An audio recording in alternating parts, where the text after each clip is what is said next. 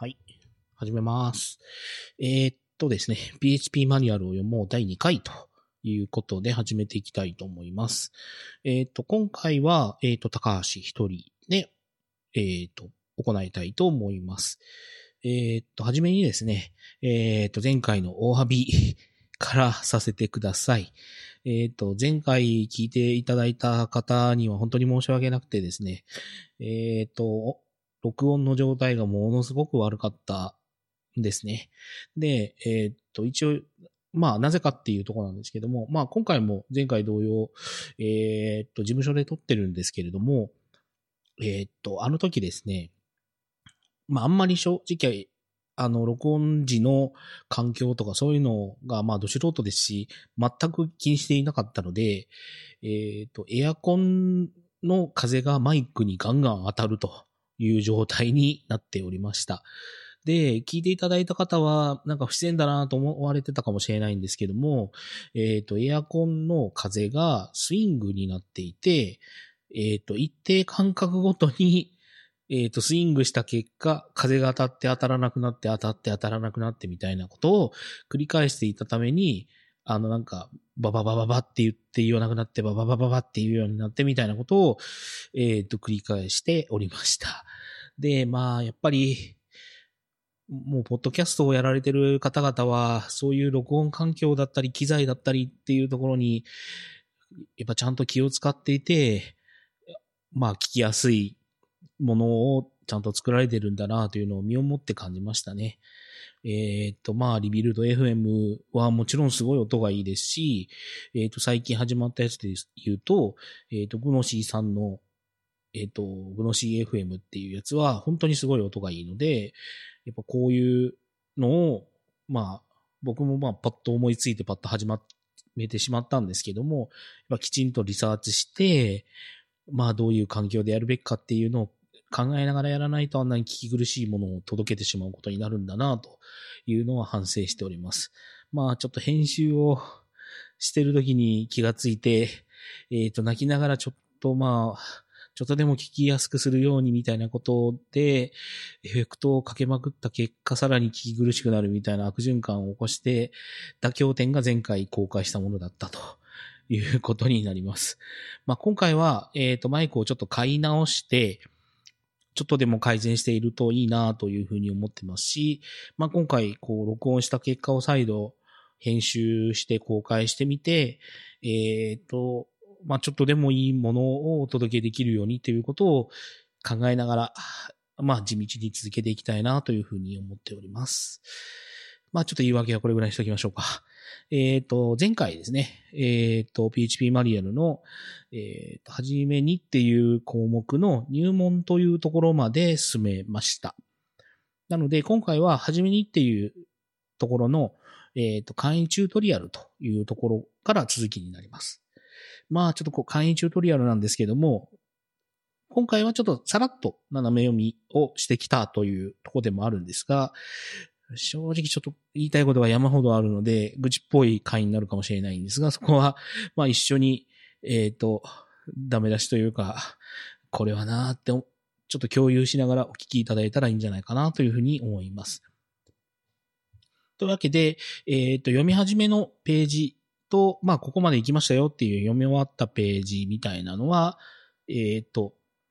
ショーノートに貼ると思いますので、えっ、と、それを、まあ、開いていただけたらいいんじゃないかなと思います。というわけで、簡易チュートリアルの目次をちょっと見ていきますね。えっ、と、簡易チュートリアルとしてあるページに関して言うと、えっ、と、必要なものはという項目。PHP を使用する初めてのページという項目。実用的な例。フォームの処理。新しいバージョンの PHP で古いコードを使用する。次にするべきことはという項目になっております。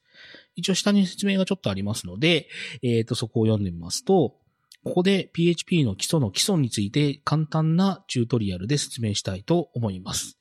まあ、これが一番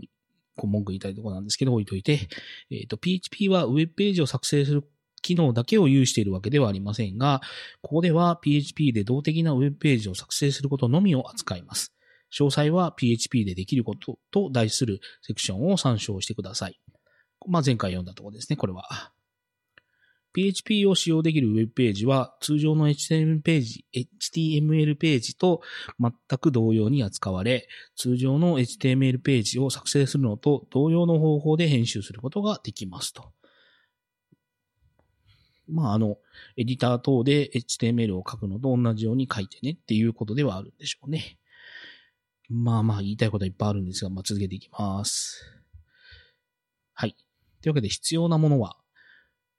本チュートリアルでは、使用するサーバーで PHP が使用可能であり、.php で終わるすべてのファイルが PHP で処理されることを仮定しています。多くのサーバーでは PHP ファイルに関して、これがデフォルトの拡張子ですが、確実なのはサーバーの管理者に聞いてみることです。他力本願なら。サーバーが PHP をサポートする場合、何もする必要はありません。.php ファイルを作成して Web ディレクトリに置くだけでサーバーがこれを自動的にパースしてくれます。何もコンパイルする必要はなく、他のツールをインストールする必要、インストールする必要もありません。PHP のファイルはあなたが行うすべての処理を実装した特殊なタグを通常の HTML ファイルに追加するしたものと考えると良いでしょう。ここでは貴重なネットワーク帯域を節約するためにローカルに開発を行うことにしましょう。これローカルででしょうね。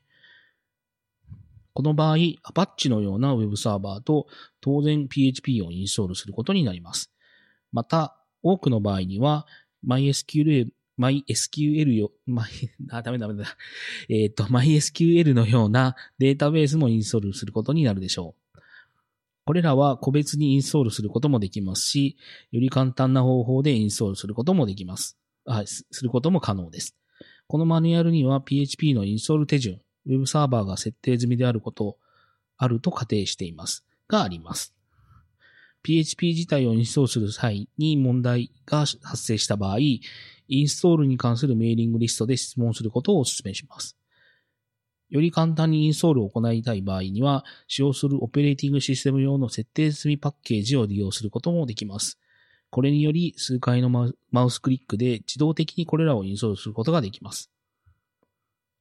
MacOS X、Linux、Windows を含むあらゆるオペレーティングシステムにおいて、Web サーバーで PHP を使用する、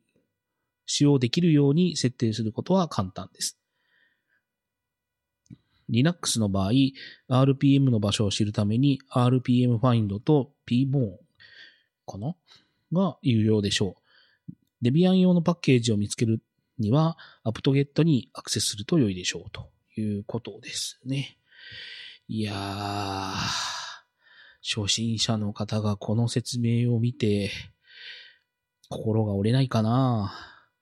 まあ、言いたい、このページで言いたいことをすごく単純化すると、.php という拡張子がついているものが PHP という、まあ、言語処理系で、まあ、処理されますよということだけなんですよね。で、マニュアルの構成上、インストールについてっていうのは、この次にあるので、インストールの仕方は説明せずに、わからなかったら会員者に聞いてくださいって言っちゃってるところが、まあなんか投げっぱだなという気はしなくもないですね。正直インストールの章を前に持ってくる方が多分いいでしょうし、まあ、えっ、ー、と、なんでしょう。もう5.4以降、PHP5.4 以降はビルドインウェブサーバーがあるので、もう、ここまでなんか説明してるんだかしてないんだかみたいなことを中途半端にやるぐらいだったらビルトインサーバーの使い方を説明しちゃった方が良かった気がしますよね。なんかこれを見て、この後の例を実行できる環境を準備できる人がどんだけいるんでしょうかね。うん。まあ、マウス、数回のマウスクリックで自動的にインストールできますというのはザンプとかのことだと思うんですけど、それならそれでザンプのことを説明したれよっていう気がしなくもないというか、まあマニュアルにそこまで期待すんなっていうことですかね。でもそれならそれでここはもう、なんか、もうちょっと説明の仕方あるだろうっていうのはちょっとイラッときますけども。はい。というわけで、えっ、ー、と、PHP を使用する初めてのページという次の項目に行きます。以下の内容で HelloPHP という名前のファイルを作成し、ウェブサーバーのルートディレクトリに置いてください。さあ、このルートディレクトリっていうのがわかるのかな？いや、なんか本当に説明不足だな。で、HelloPHP という PHP スクリプトはもう HTML の、まあ、ファイルの中に、まあ、あの、由緒正しい C 言語の本で、最初の例として書かれて、それ以降、各言語のチュートリアルで書かれることになった呪いの言葉ですね、ハローワールドって。で、まあなんかこれちょっと残念なのが、P タグも含めて出力しているところがすごい残念な感じがしますけど、まあそれはいいでしょう。はい、続けてちょっと説明を読みます。ブラウザーを使用して、すら HelloPHP で終わる Web アクセス用の URL を指定し、このファイルにアクセスしてください。ローカルでだろうな。ローカルで開発を行っている場合、この URL は http コロンスラスラローカルホストすら HelloPHP、または http コロンスラスラ127.0.0.1すら hello.php のようになります。しかしこれは Web サーバーの設定に依存します。すべてが正しく設定されている場合、このファイルは PHP によりパースされ、以下のような出力がブラウザーに送信されます。というわけで、うーん。ここの例は、もっとなんとかならなかったのかなまあこれそうなんですけど、なんかサンプルとして出力するのが、ボールドのハローワールドという文字にして、ブラウザーの出力イメージとしてちゃんとハローワールドが太文字になってますよみたいなぐらいは書いといてあげた方がいいんじゃないかなこれ、ブラウザーに送信されているのは確かにそうなんですけど、これがブラウザーに表示されますじゃないですよね。しかもよく見ると、P タグの付き方がおかしいしね。あ、いかいか。なんか毒吐きすぎた。えっ、ー、と、このプログラムは非常に簡単なので、実際にはこのようなページを作成するために PHP を使用する必要はありません。ハローワールドを PHP のエコー命令により出力しているだけです。このファイルは実行ファイルまたは特殊なファイルを、あ、違うわ。実行ファイルまたは特殊なファイルとする必要がないことに注意してください。このファイルが拡張子 .php を有し、このファイルが、なんかくどいな。このファイルが PHP に渡される必要があると設定されているため、このサーサーバーは PHP により解釈されるファイルを見つけ出すことができます。うーん。拡張子が .php だから実行されますよって言いたいことをここまで回りくどく言うってやつですね。このファイルは多くの面白いことを可能にする特殊なタグを利用できる通常の HTML ファイルと考えることができます。これも回りくどいなこの例を試しても何も出力されない場合、またはダウンロード用のプロンプトが表示されるか、テキストとしてファイル全体が表示された場合、利用しているサーバーで PHP が利用できない可能性があります。本マニュアルのインストールの章により PHP を利用できるようにするよう管理者に聞いてみてください。ローカルに開発を、またやな。ローカルで開発を行っている場合、インストールの章を読んで設定がすべて正しく行われていることを確認してください。解決したい問題がある場合、多くの PHP サポートの選択肢のどれかを利用してみてください。うん。うーん、大半の PHP の初心者の人は何もできない気がする。えー、っと、この例の目敵は特殊な PHP タグ形式を示すことです。この例では、えー、っと、まあ、PHP の開始タグですね。こういう書き方が PHP タグの開始を示しています。この場合、PHP 命令を、この後、PHP 命令を置き、終了タグを記述することにより PHP モードを、PHP モードを抜けています。このように任意の場所で PHP モードを抜けて HTML ファイルに戻ることができます。詳細は基本的な構文のセクションを参照してくださいということで、まあなんかうだうだ書いてあるんですけど、結局は PHP の開始タグ終了タグっていうやつを書けば、そこだけ PHP モードとして動くということを言いたいだけですね。えっ、ー、と、注意がいくつか書いてあって、これが意外と有用かもしれないですね。注意、開業に関する注意。HTML において開業にはほとんど意味がありません。ただ、HTML の見栄えを良くするためにも、適宜開業を入れておくと良いでしょう。まあ、PHP の終了タグの直後の開業は、PHP によって取り除かれます。複数の PHP ブロックを使用している場合や、何かを出力するかどうかわからないファイルをインクルードするとき、する際などに、この挙動は非常に便利です。と同時に少々混乱するかもしれません。強制的に開業するには、まあ、終了タグの後に空白を置くか、あるいは PHP ブロック内の最後のエコー、もしくはプリントで明示的に開業を強くしますということで、これは何が言いたいかというと、えー、っと、上の方の例でありますけど、PHP タグを書いた、まあ、PHP タグで、まあ、エコー、ハローワールドっていうのを書いた後、ブラ、えっ、と、多分エディター上では開業してボディって書いてあるんですけど、えっ、と、ボディタグは多分 P タグの後ろに開業されずにシュッと出ますよっていうことですね。まあ、これは結構なんか、まあ、ブラウザーの場合にはそんなに問題にならないというか、まあ、そこで開業してあるから表示が変わるわけじゃないんですけど、なんか PHP を使ってテキストファイルを出力するみたいな時に、なんか思ったところに開業が入らないぞみたいなことは、まあ多分、初心者の方だったら一度は通る道だと思います。まあ無駄に開業がいっぱい入られても困ることの方が多分多いので、この挙動の方が嬉しいという人もいるのかもしれないですが、まあ、多分、これは誰でも一度はハマる挙動ですね。次の注意ですね。テキストエディターに関する注意。PHP ファイルを作成、編集、管理する際に使用できる多くのテキストエディターや統合開発環境 IDE があります。これらのツールのリストの一部は PHP エディターのリストで整理されています。あるエディターを推奨したい場合、長期のページを行われ、訪れ、ページの管理者にエディターのリストを、エディターをリストに加えてくれないか尋ねてみてください。ああ、なるほど。なんか違和感あると思った。管理、監督の管理、理なのか。この管理ってこんなにあんのかな？普通、竹冠の管理者の管理。監修するの監、まあいいか。まあまあ、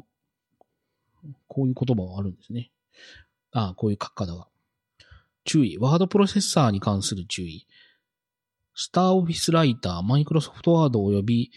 アビワードのようなワードプロセッサーは PHP ファイルの編集には向いていません。これらのワープロ上でのテキストスクリプトの編集する場合は、ファイルをプレーンテキストとして保存していることを確認してください。さもさもないと PHP はスクリプトを読み込んでも実行できませんということで、えー、っと、まあ、あの、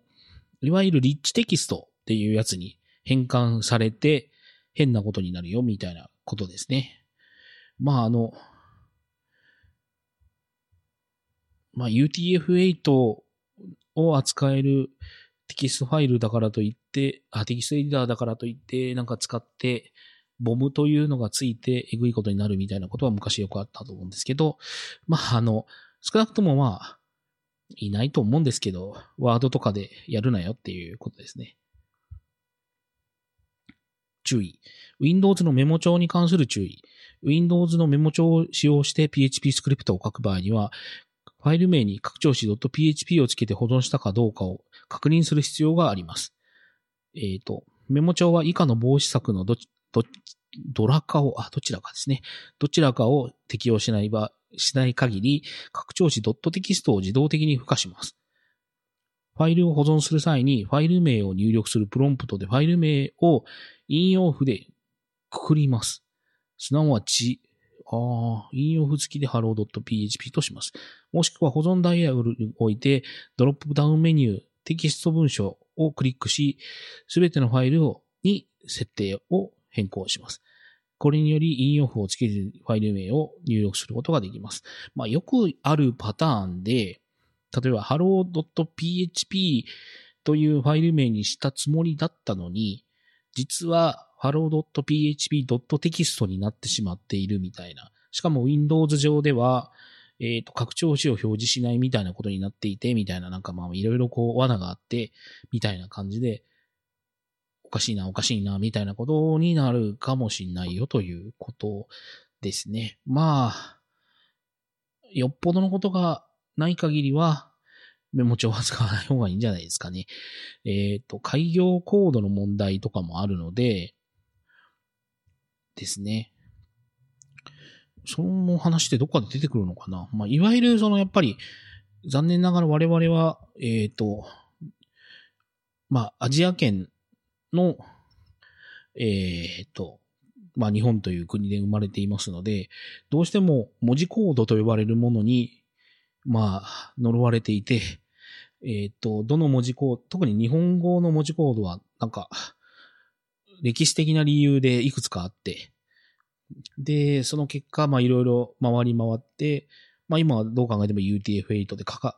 書いた方がいいっていう話、まあ書かないともういろんな問題が起きるので UTF-8 だと思うんですけど、それ文字コードの問題と、あとは開業コードというのもこれも歴史的な問題があって、えっ、ー、と、残念なことになるので、まあこの二つはおいおい気をつけておかないと、まあひどい目に遭うということになると思います。まあ、初心者の方が、この、まあ、ポッドキャストをどれぐらい聞いていただけるかわからないんですけども、開業コードと文字コードというのは罠があると。まあ、そういうことをいろいろ気にした、まあ、あの、きちんと気にしたい場合というか気にしないと、まあ、おかしいので、まあ、そういう時には、きちんとしたエディター、もしくは統合環境を使う方がいいと思います。えっ、ー、と、いろいろうだうだ言いすぎましたね。さて、動作する簡単な PHP スクリプトを作成することができましたので、最も有名な PHP スクリプトを作成してみましょう。PHP インフォ関数をコールすることにより、定義済み定数、ロードされている PHP モジュール、設定等のシステムに関する多くな有用な情報を得ることができます。この重要な情報を見てくださいということで、えっ、ー、と、PHP タグの中に PHP インフォという、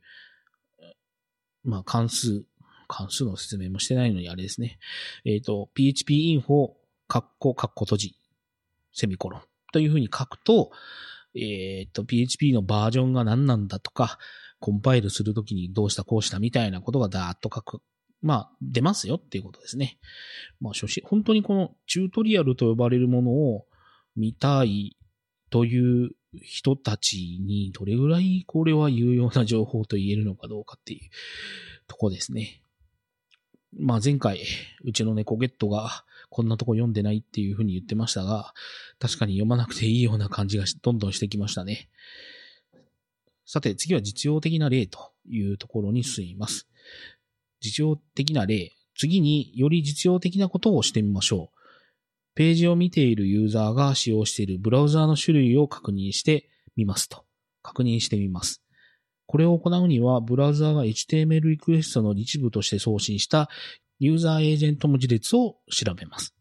この情報は変数に保存されています。PHP では変数名は常にドル、ドル記号で始まります。ここで使用する変数は、ドルアンダーバーサーバーで HTTP アンダーバーユーザーエージェントになりますということですね。えー、っと、実用的というか、飛ばしすぎだろ、これ。えー、っと、注意、ドルアンダーバーサーバーは、ウェブサーバー関連、ウェブサーバー関連情報をすべて保持する PHP の特殊な予約変数です。詳細はスーパーグローバルを参照してください。これら特別な変数はバージョン4.1.0で導入されました。これ以前はドル HTTP アンダーバーサーバードロ、ドル、あ、じゃアンダーバーバーズのような古い配列、ドルアンダーバーアンダー、あ、ちゃうわ。ドル HTTP アンダーバーアスタードアンダーバー VARS を代わりに使用していました。PHP5.4.0 でこれらの古い変数は削除されました。古いコードに関する注記も参照してくださいということで、まあ、スーパーグローバルということが説明がここで初めて出てきたということですね。まあなんかもうこれも簡易チュートリアル、まあもう本当に簡易チュートリアルは他の言語を使ったことがある人向けということで、初心者向けではないということですね。これはもうね。この変数を表示するためには以下のようにしますということで、例1変数を出力するということで、ここまで変数変数って頑張って説明してきたのに急にここが配列ですね。配列要素。まあ、エコーでドルアンダーバーサーバーの HTTP ユーザーエージェントを出していると。で、このスクリプトの出力例は以下のようになりますということで、えー、っと、5.1ってこれはなんだっけ？ビスタかな？ちょわ。5.1だから、XP か。な？の i6 と。で、えっ、ー、と、PHP で利用可能な変数の型には多くの種類があります。上記の例では配列の要素を出力しています。配列は非常に有用ですと。ドルアンダーバーサーバーは PHP で自動的に利用可能な変数の一つに過ぎません。マニュアルの定義済み変数のセクションでリストを参照することができます。あるいは完全なリストを取得するには、先ほどのセクションで使用した PHP インフォ関数の出力を確認しますということで、まあ、厳しいな。PHP タグの中に複数の PHP 命令を置くことができ、エコー文以上のことを行うコードブロックを作成することができます。例えば、インターネットエクスプローラーかどうかを調べたい場合は以下のようにしますということで、えっ、ー、と、いきなり if 文の説明ですね、これは。えっ、ー、と、制御構造及び関数の使用例。本当にこれは、いわゆるそぞろ歩き、ウォークスルーってやつですね、チュートリアルというより。チュートリアルって書くからなんか覚えないといけないように見えるけど、なんかウォークスルーです。ですね。まあ、strpos を使って、えっ、ー、と、MSIE という文字列がユーザーエージェント文字列の中に入っているかどうかを調べていると。はい。そうですね。strpos は、その文字列が入っていれば、何文字目に出てきたかっていう数字を返して、入ってなければ、 false を返してくるので、 false ではないっていうことで、これが表されているということですね。で、このスクリプトの出力例は以下のようになりますということで、まあこれは IE でアクセスするとこれが出ますということですね。ここで新しい概念をいくつか導入します。if 文を使用しています。C 言語の基本構文を知っているとしたら理解できると思います。もう投げっぱなしだね。C 言語や上記の構文を使用する他の言語をあまり知らない場合には PHP の入門書を手に取って、おいおい、PHP の入門書を手に取って最初の数章を読むか、このマニュアルの言語リファレンスを読むべきですって。もう説明する気ねえじゃん、これ。ひでえな。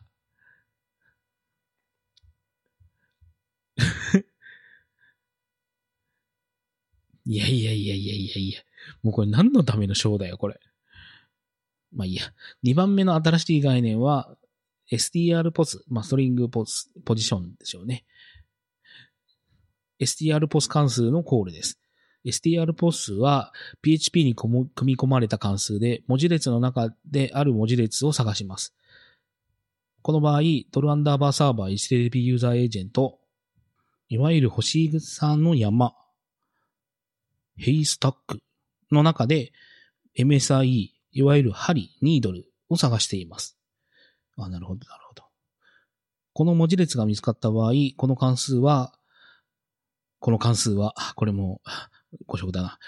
文字列、この関数は文字列の相対的な位置を返し、見つからなかった場合は false を返します。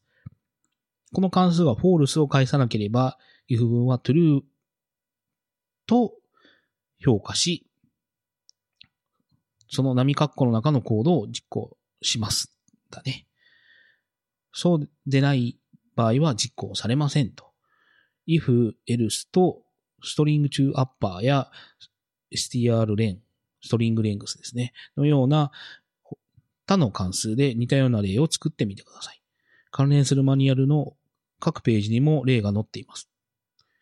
関数の使用法に自信がない場合には、マニュアルの関数定義の読み方、及び PHP 関数のセクションの両方を読んでみるといいでしょう。この例を少し発展させて PHP ブロックの中から PHP モードからあ PHP ブロックの中からでも PHP モードから出たり入ったりすることができることを以下に示しますということで、えー、っと、これもいちいち読んでたらあれなので、えー、っと、今回の例で言うと、えー、っと、あ、そっか。これ、ここでこういう説明するために最初は P タグが入ってたんでしょうね、こうで。えっと、結局、if 文の返しだけ PHP タグで囲って、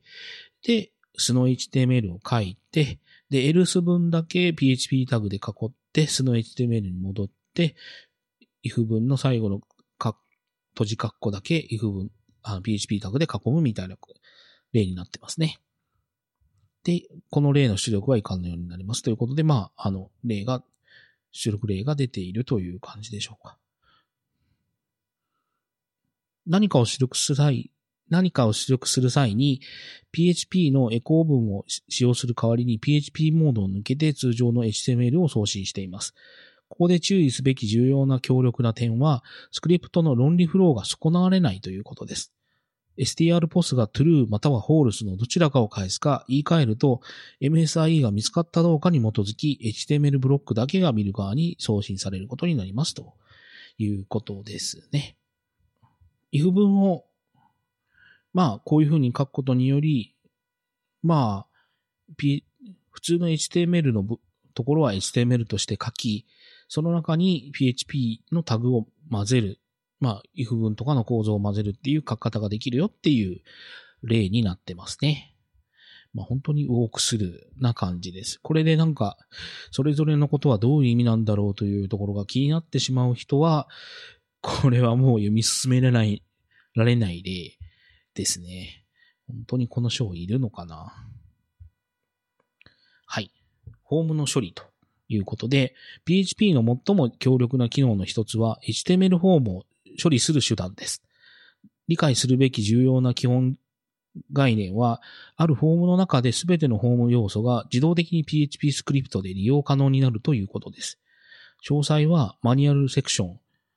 外部から来る変数及び PHP でフォームを使用する例を参照してください。以下に HTML フォームの例を示しますということで、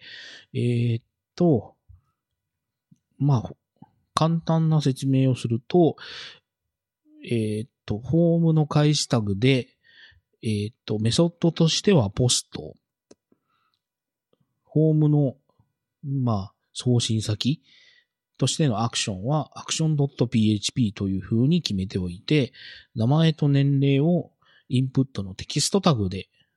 入れてもらうと。で、変数名は name と ag。で、サブミットボタンがあるというフォームになりますね。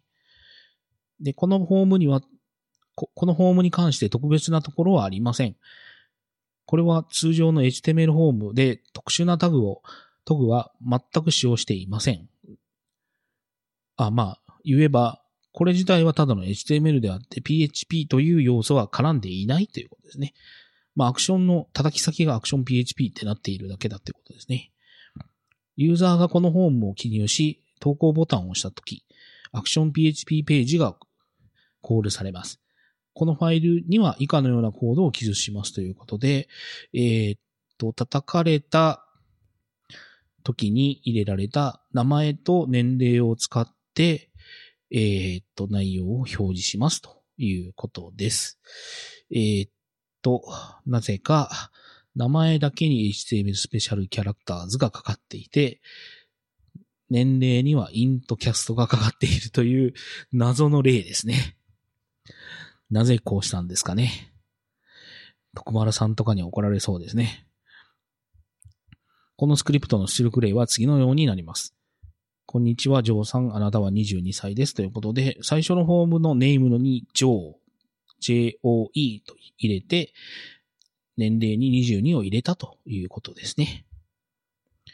HTML スペシャルキャラクターズ及び in、カッコインとカッコ閉じの部分以外は何をやっているかは明らかでしょ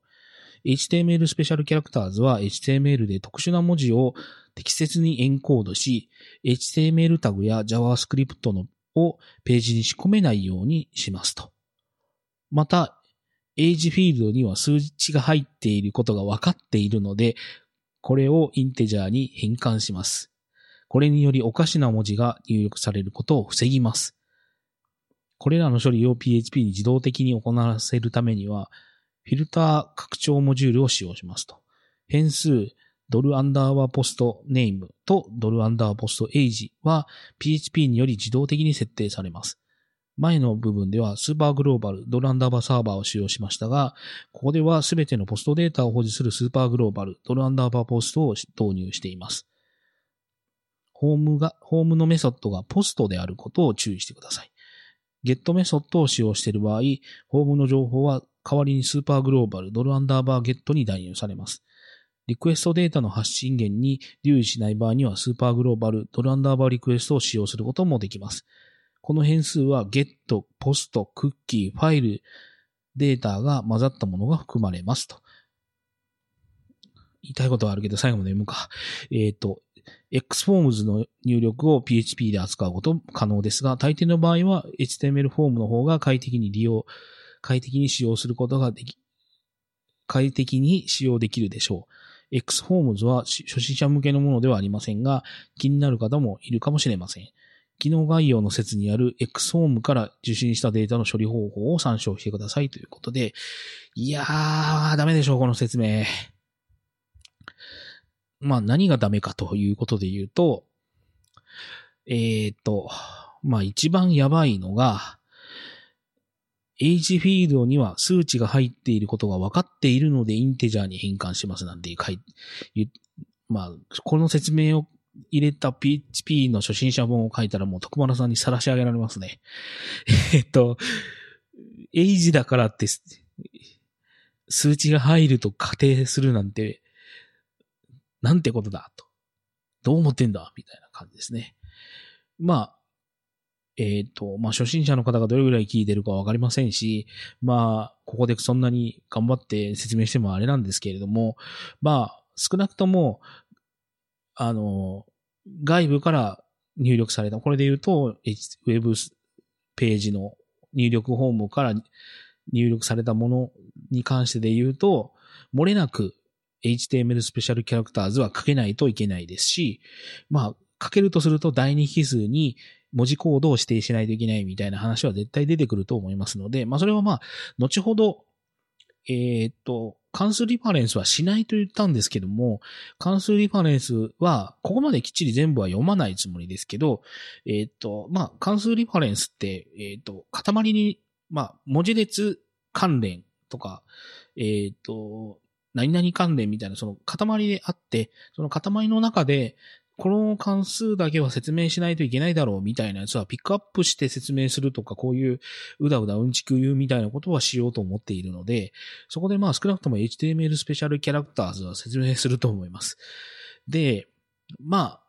現時点で言うと、この例はあまり良くないということだけ頭に入れておいていただいた方がいいと思います。まあ少なくとも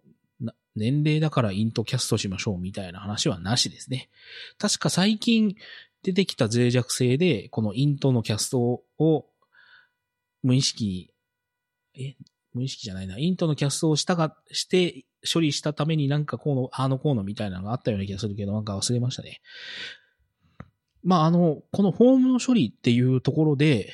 えー、っと、まあ、言及すべきとすれば、全くここで、まあ、あの、最初の方の説明でもそうだったんですけど、まあ、URL というのと、get、post みたいな HTTP の基本的な説明をさっぱりしてないっていうのは、やっぱ厳しい感じはしますね。まあ、他の PHP のマニュアルでそこまですると思うなよっていう話かもしれないですけれども、まあ、あの、まあやはりそういうところは意識しとかないといけないですし、まああの PHP を勉強するという意味では、あの HTTP としてどういうふうな動きをするのかみたいなところは最終的に分かってないと、えっ、と、セキュリティホールを作ることになるだろうなというふうに思います。なので、えっ、と、ゲまあ、フォームで言うと、メソッドを指定しなければデフォルトゲットですし、えっ、と、そうですね、ブラウザ、ブラウザ上の URL で、えっ、と、はてな、なんたらみたいな書くやつはゲットですし、で、まあ、あの、メソッドでポストとやればポストの方に入ってくるので、ドルアンダーポストとドルアンダーバーゲストをうまく使うっていうことは、まあ、この説明で少なくとも読み解かないといけないことではあります。で、あと言えることはドルアンダーをリクエストは使うなっていうことですね。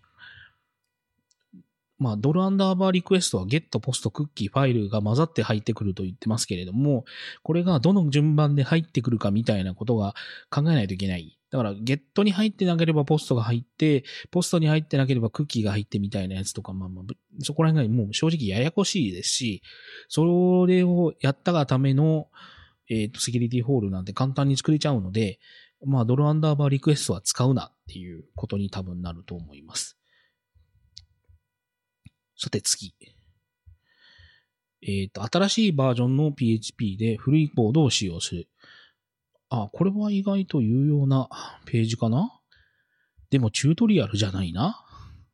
今や PHP は有名なスクリプト言語となってきており、各自のスクリプトで再利用可能なコードとして多くのリソースが公開されています。PHP 言語の開発者の大部分は過去のバージョンとの互換性を保とうとしており、過去のバージョン用に書かれたスクリプトは理想的には、すごい素直ですね。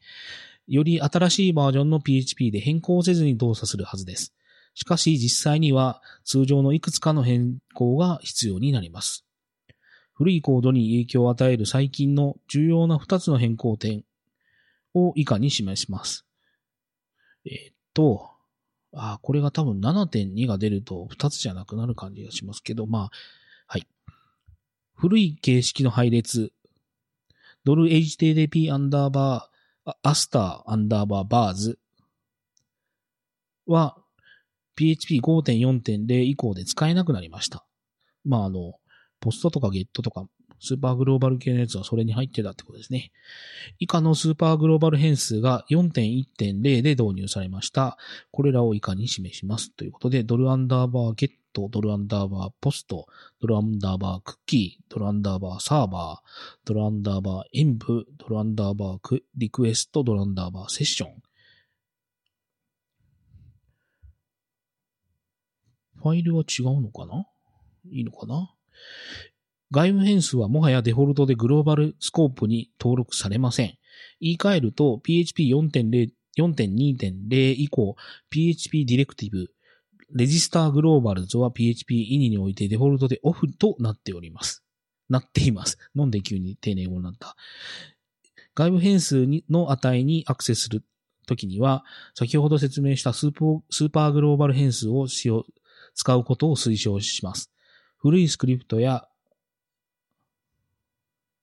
本チュートリアルはディレクトブにディレクティブに依存している可能性があります。このディレクティブがオンの場合、例えば、http コロンスラスラ www.example.com スラ foo.php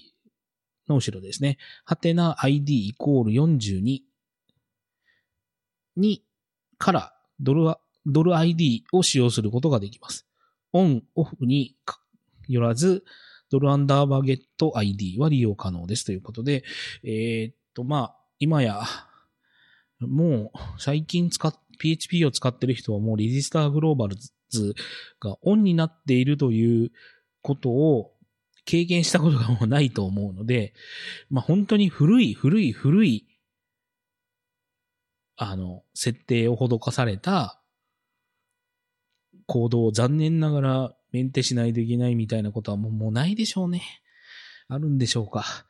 まあもう、これは黒歴史ですね。これらの変更に関する詳細は定義済み変数のセクション及びそこにあるリンクを参照してくださいということで、えっ、ー、とまあ PHP っていう言語は順調にバージョンが上がっていって、いくつかこう、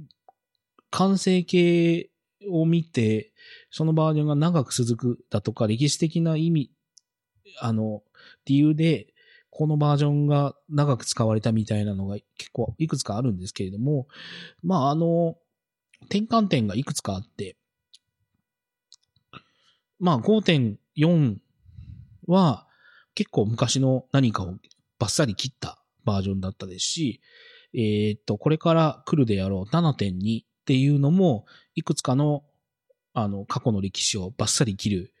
バージョンになったりとかいうのがいくつか出てきます。まあ、とはいえ、おそらく、まあ、他の言語に比べると、えーっと、互換性を保とうという努力を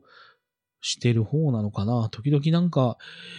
えーっと、マイナーバージョンで微妙に挙動が違うみたいなことが時々起きるので、そんなに互換性が保たれてる言語じゃないと思ってる人も多いとは思うんですけど、まあ、意外と動くよね、みたいな。で、まあその意外と動いちゃうので変なバグ踏むんですけど、まあちょっとそこら辺は、えーっと、泣きながら経験してみるしかないっていうところなので、あんまりここでは触れません。はい。ようやく簡易チュートリアルの章が終わりですね。えっ、と、次にするべきことはということで、ここで得た知識により、すごい、嘘をつけ。えっ、と、ちょっと読みますね。マニュアルのほとんどの部分、そしてサンプルのアーカイブにある多くのスクリプトの例を理解できるようになったはずです。嘘つくな。できるかこんなもんで。この他 PHP でできる多くのことを示すスライドプレゼンテーションを見る場合には、PHP カンファレンスマテリアルサイトを参照してくださいということで。いやー、厳しい。このチュートリアルの章は厳しい。これ書き直して。いやー。